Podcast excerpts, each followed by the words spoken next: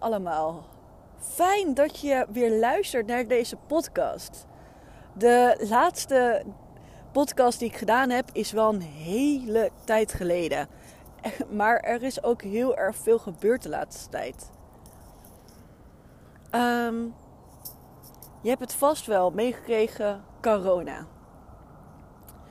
En juist uh, daar ga ik het niet over hebben. Maar ik ga wel over iets hebben wat wel veel te maken heeft gehad met, uh, met de situatie met corona. Ik wil het namelijk vandaag met jullie erover hebben over energie. Hoe verdeel je je energie? Hoe ga je ermee om? En hoe vul je je dagelijks leven ermee? Op dit moment loop ik uh, in het Amsterdamse bos. Ik uh, sta echt op een uh, onwijs mooie steiger. En uit voor mij is een hele grote vijver eigenlijk. Ehm, waar ik overheen kijk. En waarom sta ik op deze plek? Omdat ik van deze plek energie krijg. Van de natuur krijg ik energie. Ik heb vandaag een drukke dag voor de boeg. Ik ga zo meteen een uh, workshop volgen. Uh, krachtig met complimenten omgaan. En dat is een heel erg leuke workshop. Waar ik me heel erg op verheugt. Alleen als ik me heel erg op verheugt op iets, dan kost dat me ook weer heel veel energie. En ik heb maar weinig energie. Tijdens de coronatijd um, is alles van mij afgenomen. Uh, opdrachten die ik had, workshops die ik kon geven, lezingen over mijn nieuwe boek bijvoorbeeld. Ik vond het fijn om dit te hebben, omdat er even op een moment was dat alles wegviel voor me. Echt alles. Ik werd weer helemaal terug gezet waar ik begon. Zo voelde het ook voor me. Mijn energie was laag. Uh, ik had geen pit meer om, uh, om uit bed te gaan. Ik had geen behoefte meer aan leven. En dat klinkt misschien heel zwaar, maar uh, zo somber zag ik mijn leven wel in. Het was zagrijnig weer, het regende buiten. Het zonnetje schijnde niet bij mij. Tijdens dat ik uh, dit doormaakte, was mijn energie ook heel laag. Ik merk namelijk als ik negativiteit om me heen heb, dat dat beïnvloedt op mijn energie. Op hoe ik de dag doorneemt. Ik ben heel erg positief. En ik probeer ook elke dag mezelf positief, uh, mezelf goedemorgen te wensen. Ik heb dan een uh, Instagram waar ik uh, elke dag probeer mensen een super toffe dag uh, te geven. En dat motiveert me ook om door te gaan. En natuurlijk, ik doe het ook ergens voor. Ik doe het voor jou. Jou die nu op dit moment luistert. Um, je geeft me energie. En dan denk je van, hoe dan maar? Nou, alleen al dat je luistert, de moeite neemt om naar deze podcast te luisteren.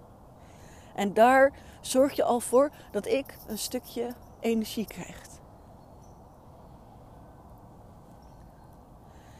Ik begon mijn bedrijf omdat ik uh, het verschil wilde maken.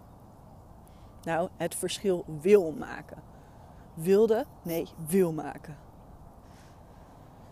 Ik wil het verschil maken dat ik aan jongeren uh, of zelfs aan kinderen die TOS hebben, jongeren die TOS hebben en volwassenen die TOS hebben, een duwtje in hun rug kunnen geven.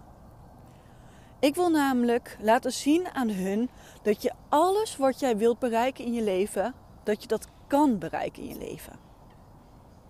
Dat je dat in staat bent om dat te kunnen.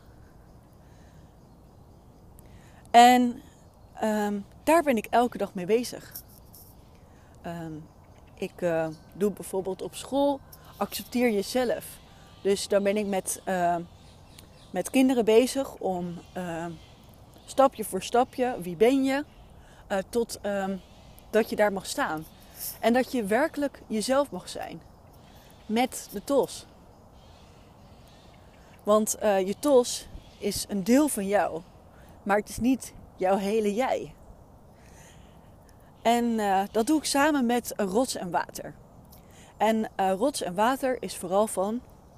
Ik sta stevig, maak connectie met de grond en ik mag er zijn. Dus dat je voor jezelf opkomt.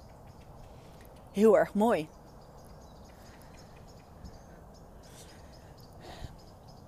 Ik leg ook professionals uit hoe het werkt in mijn hoofd. Want uh, als ze hun weten hoe het werkt in mijn hoofd, dan kunnen ze kinderen met TOS veel beter begrijpen. En hopelijk een stuk beter helpen, waardoor ze een nog betere ontwikkeling hebben als wat ik heb gehad. Daar probeer ik elke dag mijn steentje bij beide te leggen. Maar hoe, hoe wil je zo'n grote droom in zo'n kort leven zetten? En hoe verdeel je dat over de hele dag? En verdien je uiteindelijk je geld ermee? Nou, dat is een hele grote vraag. Ik zal hem even iets korter maken, iets kleiner. Waar ik elke dag mee bezig ben, is in de ochtend uh, vanuit mijn bed de social media. Uh, dus dan reageer ik op ouders van hey, maak je niet zorgen, het komt goed. Uh, vertel ik weer dat ik een workshop, een workshop ga organiseren. hoe, begrijp je, hoe begrijp ik mijn kind met TOS? Um, ouders uh, vooral geruststellen vind ik heel erg fijn. En dat doe ik juist in de ochtend, omdat ik mijn ochtend dan rustig kan beginnen. Nadat ik dat gedaan heb, dan is het rond een uurtje of tien. Dan ga ik lekker rustig ontbijten. Mijn, onder de douche, zonder telefoon, alles uit. Even een momentje echt voor mezelf. Focus op mezelf. Als ik dat heb gedaan, dan ga ik me verder met voorbereiden voor de workshops die ik ga geven. Maar dat doe ik op een hele rustgevende manier en op een manier dat ik geen druk krijg in mijn hoofd. Als ik voel dat ik druk krijg in mijn hoofd, dan ga ik een rondje lopen.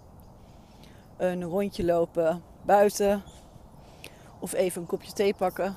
Even dat ik het momentje heb dat ik mijn hoofd rust kan geven. En dat is heel erg belangrijk. Wanneer ik druk in mijn hoofd voel, dan moet ik meteen stoppen en moet ik meteen even wat anders doen. Als ik dat niet doe, dan krijg ik symptomen in mijn hersenen, een piep of, uh, uh, of een ander signaal, uh, een tung signaal eigenlijk een soort van innerlijke klok die zegt: Het is nu tijd om wat anders te doen. Als ik dat negeer, wat ik in mijn verleden nog wel eens gedaan heb, dan uh, moet ik daar heel erg lang bij van bijkomen. En dat is zo lang. In mijn beleving duurt dat eeuwig. Maar in de werkelijkheid is het misschien twee dagen dat ik even niks kan doen. Helemaal niks. Helemaal niks. Dus ook niet Netflix kijken. Ook niet iets anders kijken op mijn telefoon. Eigenlijk helemaal niks. Alles moet donker zijn om me heen. En ik moet helemaal in mijn eigen instrument zijn. In mijn eigen wereld. Alleen dan krijg ik genoeg rust om zo weer het dagelijks leven op te kunnen pakken. En komt dat door je taal, ontwikkelingsstoornis? Nou, dat heeft wel veel invloed erop. Heel veel invloed. Want die taal die geeft mij zoveel, kost zoveel energie om het te kunnen begrijpen. Om er leren mee om te gaan.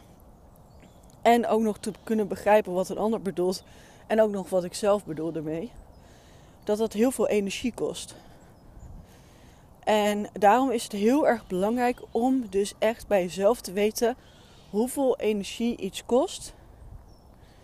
Uh, je kan het bijvoorbeeld op lepels, lepels houden.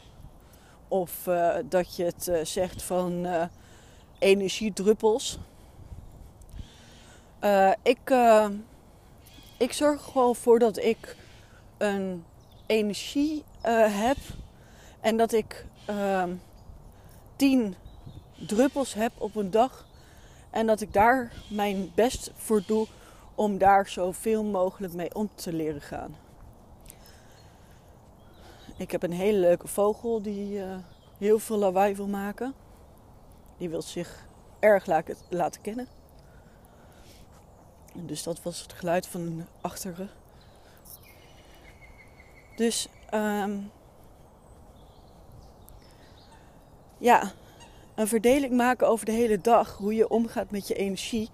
Kijk, wat een voordeel is, is dat er uh, dingen zijn waar je juist energie van krijgt. Uh, en ik krijg vooral energie van sporten, van gezond eten en van in het bos wandelen. Of in, het, in de natuur zijn. Daar krijg ik mijn energie van.